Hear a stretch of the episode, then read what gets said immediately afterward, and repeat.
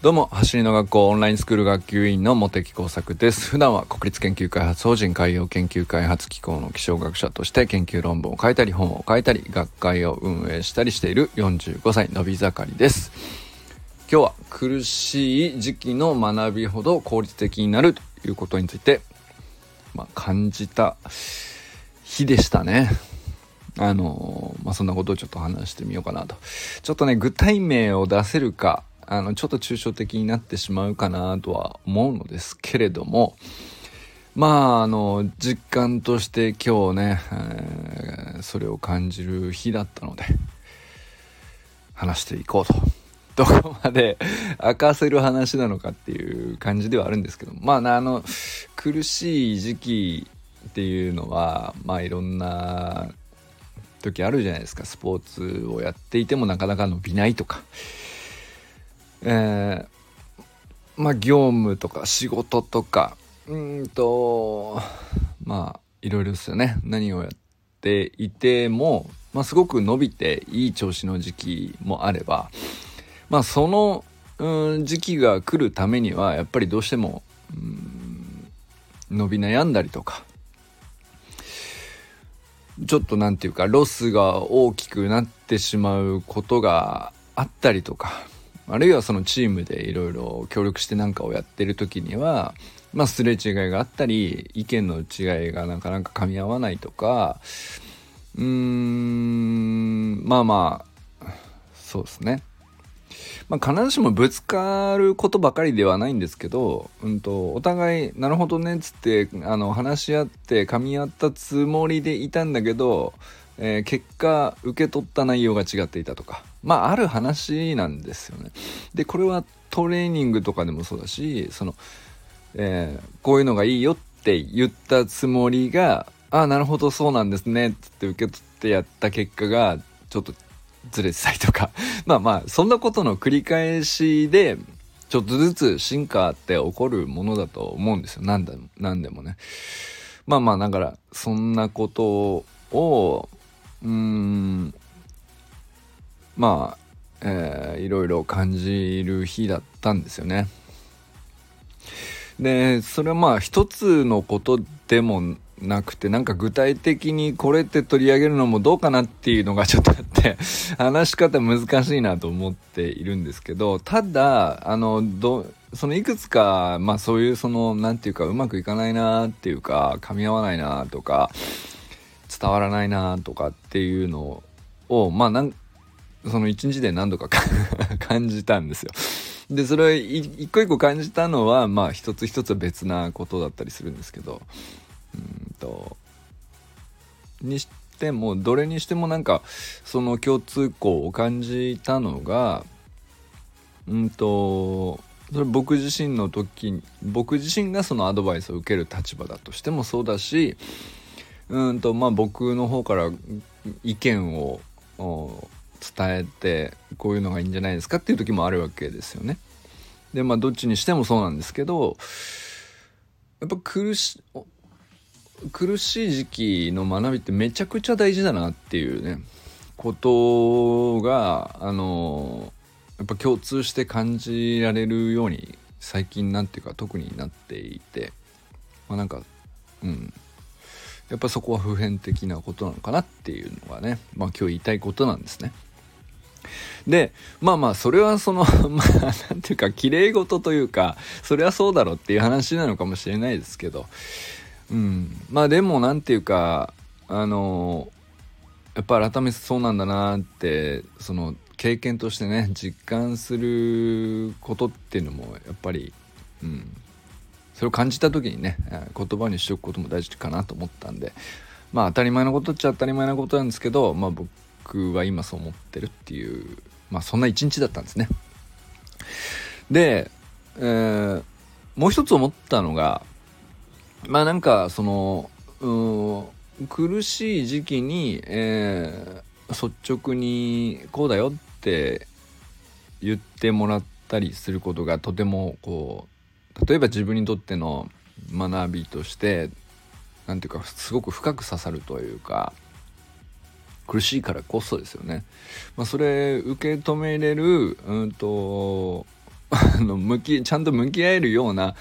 あのメンタルであることも大事なんですけどね、えー、まあ、そこに向き合えるような余裕がない時に正論だけ言われても、あの受け取れなかったりもするっていうのもねよくあることなんでまあじゃあその苦しい時だからっつってそのズバズバ正論言えばいいのかっていうとそうじゃそうとも限らないかもしれないけどでもまあやっぱりありがたいことだなと思うんですよね。苦しい時にあのやっぱりまっすぐ。うん。辛いだろうけどこうだよっていうふうにまっすぐ言ってくれるっていうのはありがたいことだなって僕自身が思うっていうこととまあじゃあ逆の立場としてですね 何ていうか僕は別に指導とかアドバイスとかって偉そうなことはできないんですけどうんとまあ僕はこう思いますよっていうことを伝える立場になることだってあるわけじゃないですか。まあ誰しもその、うん、両方の立場を経験すると思うんですよね。そのうん年齢に限らず友達付き合いでもそうですし仕事でもそうでしょうし、えー、スポーツとかチームプレーとか何かしらこう人といろんなことを協力して何かを成し遂げようとしたりとか、えー、より良い自分になろうとしたりとかっていう話になった時にやっぱり一人ではできないことにやろうとすれば、まあ、必ずそういう局面ってあると思うんですよ。で、えー、苦しい時期に一人だけで頑張るっていうのももちろん大事なことなんですけどやっぱりま、えー、っすぐ何かを言ってくれる人の存在っていうのがいることっていうのめちゃくちゃ重要だし、うんと、そういう人からあ言われた言葉をちゃんと受け止めれるような自分でありたいっていうのもあるしうんとじゃあ逆にその意見を伝えてあげたいなと思えるような愛情のある相手に対してねまっすぐじゃあ率直に意見を述べるっていうのもあのー、愛情があるからこそ、うん、すした方がいいことだと思ったりもしますよね。でもなんかそういう局面ってこう 苦しい時はなんかうんあまりいい気分じゃないんですけどでもちゃんと言わなくちゃっていう、う、気持ちもあるんですよね。でそういう時の学びほどすごくうんやっぱり大事だし深く記憶に刻まれるものでもあると思うしあの言い方も非常に気をつけなくちゃではあるんですけどもやっぱりまっすぐ言うことから逃げるのも違うなとも思ったりしたり、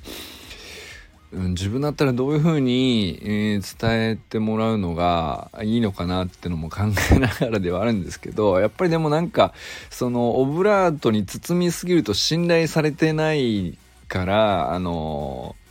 そんな風な優しい言い方されちゃってんのかなっていうのも僕思ったりするんですよね。言われる側の立場になった時に。でそこの塩梅ってすごく難しくて言う側になった時はね言うのって結構苦しいんですよね。意見をうーん苦しんでる相手に対してうんもうこうなっちゃってるよと。ちあの僕は違うと思うっていうようなね。なんかまあある種辛いコメントというか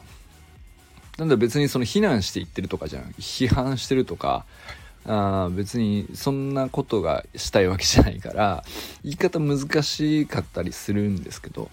ただまあ率直であることにはあのこだわった方がいいのかなって思ったりするんだよね。うんとより苦しいからこその学びとして刻んで刻まれた方がやっぱりその人にとってもいいだろうなって思う場合にはねなおさらそう思ったりするっていうそれはまあ自分が受け取る時の気持ちを考えたらやっぱりその方がいいなって思っているからなんですけどでこれは難しいところでうんね、なんていうか自己肯定感を上げるっていうことに反しない言い方でありたいって思うとこういう苦しい内容ってうんと言い方難しくないですか？っていうねなんかそういう局面がこうちょっと一日の中でなあの複数あったんですね僕はね今日。でまあそんなことでちょっと悩んだってことじゃないんですけれども考えさせられたというか、うん、でも本当大事なあ言葉を今発しているなっていうのと言葉を聞いているなっていうのと両方あったわけなんですけど。でその時にまあちょっと言う側としての僕偉そうなこと言えないなと思って黙ってしまうっていうのも気持ちとしてはあってだけど言った方が愛情があるからこそちゃんと率直に言った方がいいなっていう両方の相反したところがあってうんとまあそのいい気分にはなかなかなれない話なんですけど苦しい内容なので。でも言ったっていう今日ようやく伝えたことがあったんですけどその時にうんと大事だなと思ったのがまあ今日言ったことと例えば1ヶ月前も実はそのあんまりその話は変わっていなくて、えー、同じような内容を、まあ、別のテンションで、えー、別の表現で言っていたりするんですね。でそのちょっと前も似たような内容というか、えーまあ、結構ね繰り返して言っているんだけどその都度その都度何ていうか受け取り側の状態が違っていたり会話の流れが違っていたりすると、まあ、テンションとかあ伝え方のニュアンスも多少違うんだけどただその結構繰り返して同じことを言っているっていうのもあるんですけどそこは結構僕の中では大事なことだなと思ったんですよね。でそのうんと一貫性のある意見をまあ繰り返してうんまあ必要だなと思った時に伝えるっていうことがあ大事だなと今日改めて思ったんですけどでその一貫性を保つためにはあの大事だなと思うことがですね一貫性を保つって結構難しいんですよね。別になんかその自分の意見最初に言った意見があのよく考えたら違ってて、ま、うんと僕の言ってたことが違ってて勘違いで、えー、そうだったら別にその固執する必要なくて変えればいいし自分が間違ってたって認めればいいし、えー、ごめんねって言えばいい話なんですけどあの一貫性を保ちたくなる欲求っていうのがあって、えーそれのせいで本当は違うのに曲げないでかたくなになってしまっていないかっていうことを自分で冷静に見れていないといけないんですよね。ただ一貫性があればいいのかっていうとそうじゃないという、うん、そこは何て言うか自分で自分を見れていないといけないっていうのとと同時に一貫性を保つためにこそ一回一回毎回そのやっぱり率直であるべきだなっていうのが今日感じたことなんですよ。で率直じゃなくてなんかうんと包んだり隠したり、遠回しにしたりっていうことをやればやるほど一貫性からずれてしまうっていう無駄にずれちゃうっていうことが起こるなっていうことを思ったんですよね。でまあ今日今日に関してはそのそのずれずにね伝えるべきことは僕は言えたかなとその言った内容が正しいとか言いたいわけじゃないんですけどうんとまあ一貫性を持って、えー、今日もまっすぐ言えたなというふうに感じたんですよ。でそれはやっぱりその違うシチュエーションとかちょっと違う時期にあの別なことに対して言っていたこととあのズレがない一貫性がある意見として言えたのは毎回それなんていうか率直さに対してうん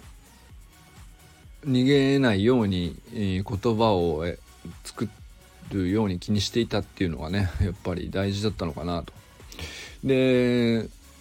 その別に何て言うか論理的に、思考するとか論理的に、考えるっていう能力が大事なんじゃなくて一貫性を保つっていうのはそうじゃなくてうんとそなんていうか生き方そのものだなと思ったんですよね。うんと本当に率直にあの思ったことをちゃんと言う言うっていうシンプルなことを守っていれば一貫性は自然と生まれるんじゃないかなと。でもその都度その都度に合わせたなんかロジックとか論理とかっていうことをこねくり回そうとしてテクニカルにこねくり回そうとしてしまうと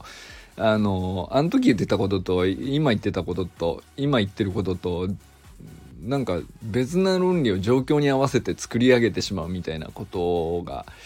往々にしてあるなと思ってそれだとこう何て言うか生き方としての一貫性にはならなくなるというかうんそれはなんか気をつけなきゃなと、うん、思ったっていうね、え、ことですね。で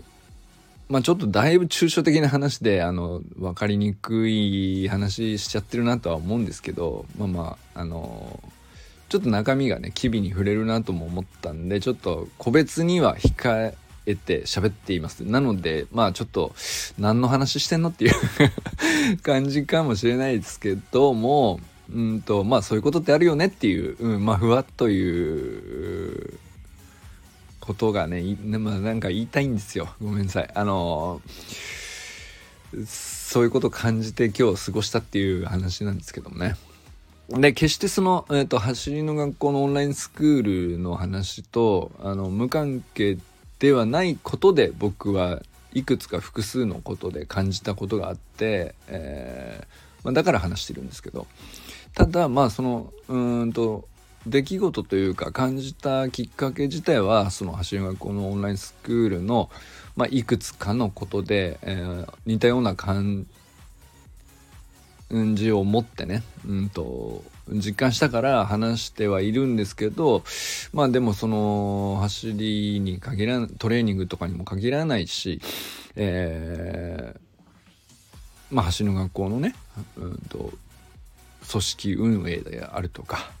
え、仲間と協力して、うんと、理念に向かって、えー、夢を大きく描いて、えー、その夢をこう達成するためにどうしたらいいのっていうのを考えるみたいなあまあいくつかの話に共通してこう同じことを感じたんですね。でも本当に、えー、今日一日ですごく何て言うかあの正直胸の苦しい思いをしたんですけれどもなんかすごく学びに僕にとってはなったなとすごく記憶に刻まれることで、えー、それは何で刻まれてんのかなっていうかあのどうしても頭の中をこうぐるぐるって何度も何度も駆け巡ることがあったんですけどもそれっていうのはやっぱり苦しい時期だからだなっていうふうに思ったっていうのと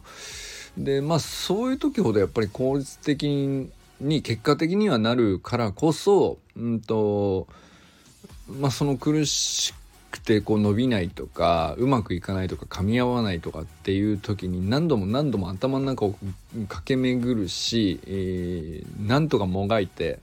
えー、その状況をこう抜け出そうと必死になると思うんですよ。でそのこう必死さ加減とか懸命さとかあの普段出ない力を出そう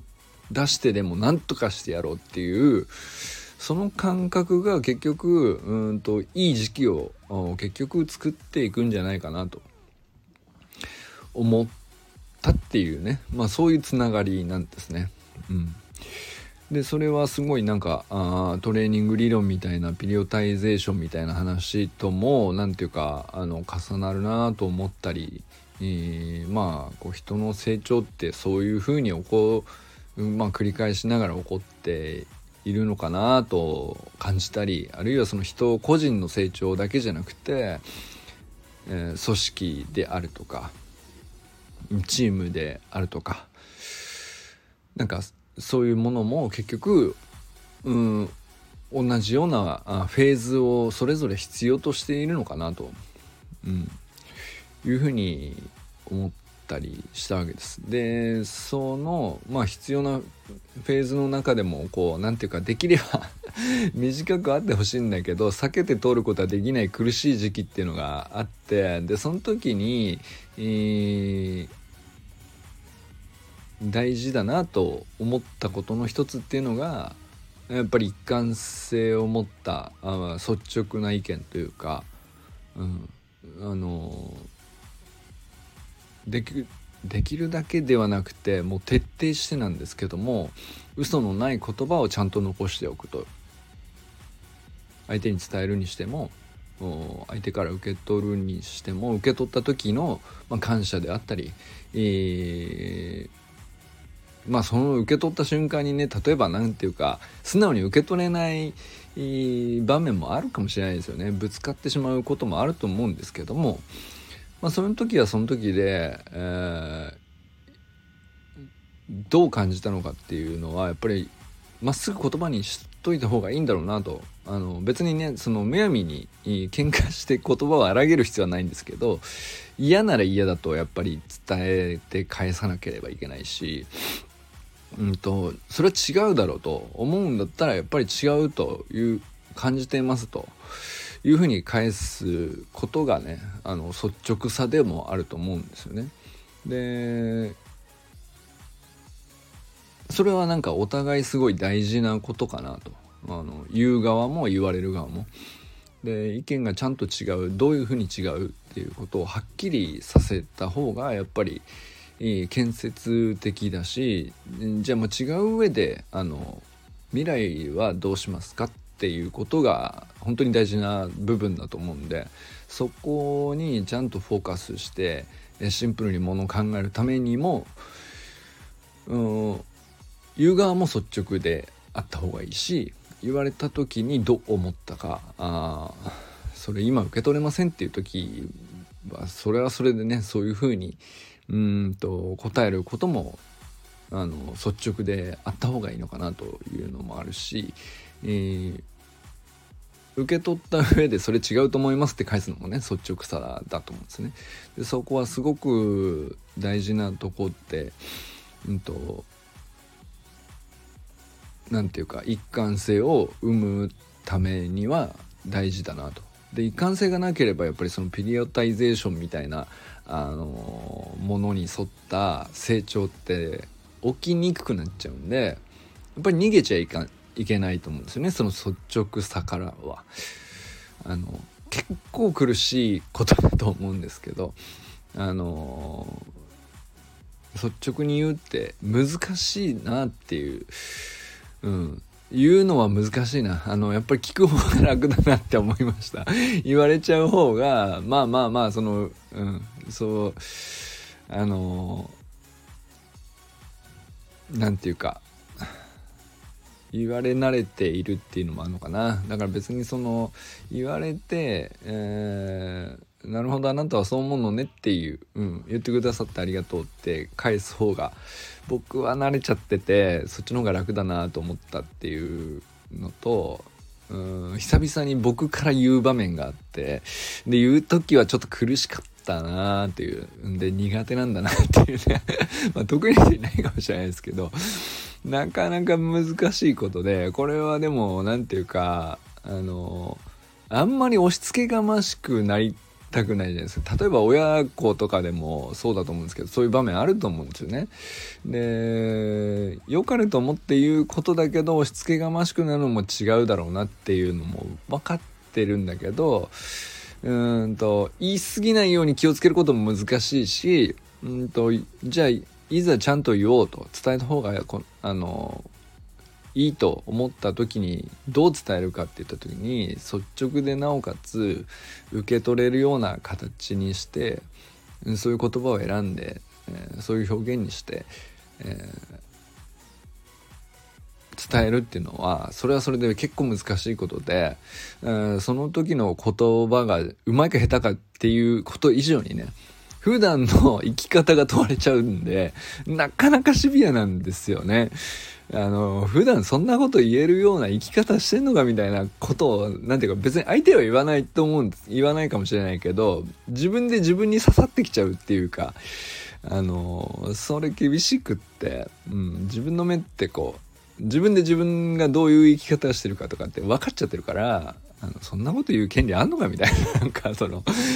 いう自分がどっかにいたりもするんですよね。うん、でなかなか難しいなという、うん、ただただ率直に言いさえすればいいのかって言ったら思いつきでねそういうのもあの違うんだと思うしじゃあそのためにそれを言えるだけの自分として何やってきたのみたいなことに耐えられるような生き様なのかみたいな。なんかあのそういうのがねあのいろいろ混ざってるんでしょうね。だから苦しいんでしょうね。なんかあの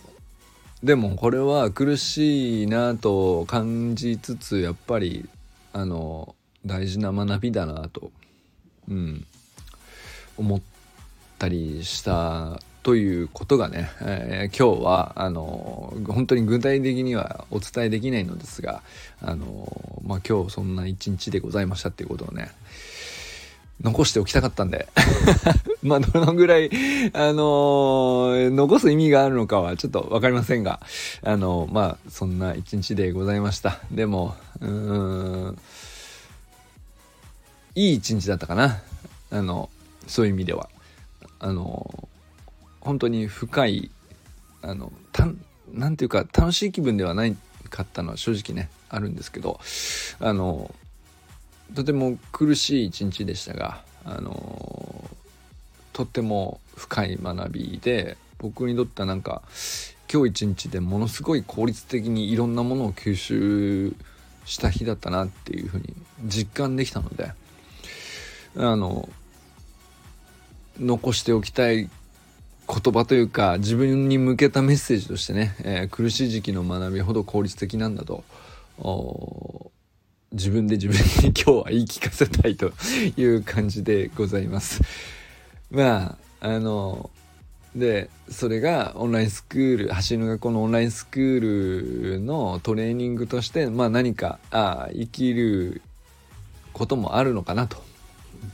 まあそれも信じてね、えー、またねトレーニングも頑張っていきたいなと思ったりしたということでございます。ちょっとね、今日のテンションは珍しいっすね。なんかこの感じはね。あの、もうちょい楽しい配信に毎日したいなとは思うんですけど、ちょっと今週全体的にね、なんか重かったですかね。なんか親子の話だとかいろいろあったりして、えー、まあ伸び悩む、お子さんの話とか親子関係で自分がね過去やらかしたなと反省しているような話とかなんかそういうことが結構多かったりもしたのですけれども、うん、まあその流れなの流れっていうのがあるのかもしれないですけどもちょっと今日はね、えー、週の最後にまあなんかあのうん。一日苦しかった。ですね。はい。でも、すごく、なんていうか、本当にいい一日だなと、僕は正直本当に思っていて、その苦しさに関してはね。あの、とても、なんていうか、僕、本当に久々にこういうことを考えさせられたなと思ったので、えー、偽りなくね、本当に思ってるんですよ。苦しい時期の学びほど効率的になるんだなと、心底今実感したということでございます。ということで、これからも最高のスプリントライフを楽しんでいきましょう。必ずね、伸びる日が来ると僕はね、信じているんで、えー、トレーニングも、あの、いろんな学びも、えー、勉強もね、えー、仕事も、あの、頑張っていきたいなと思っております。それでは、バモス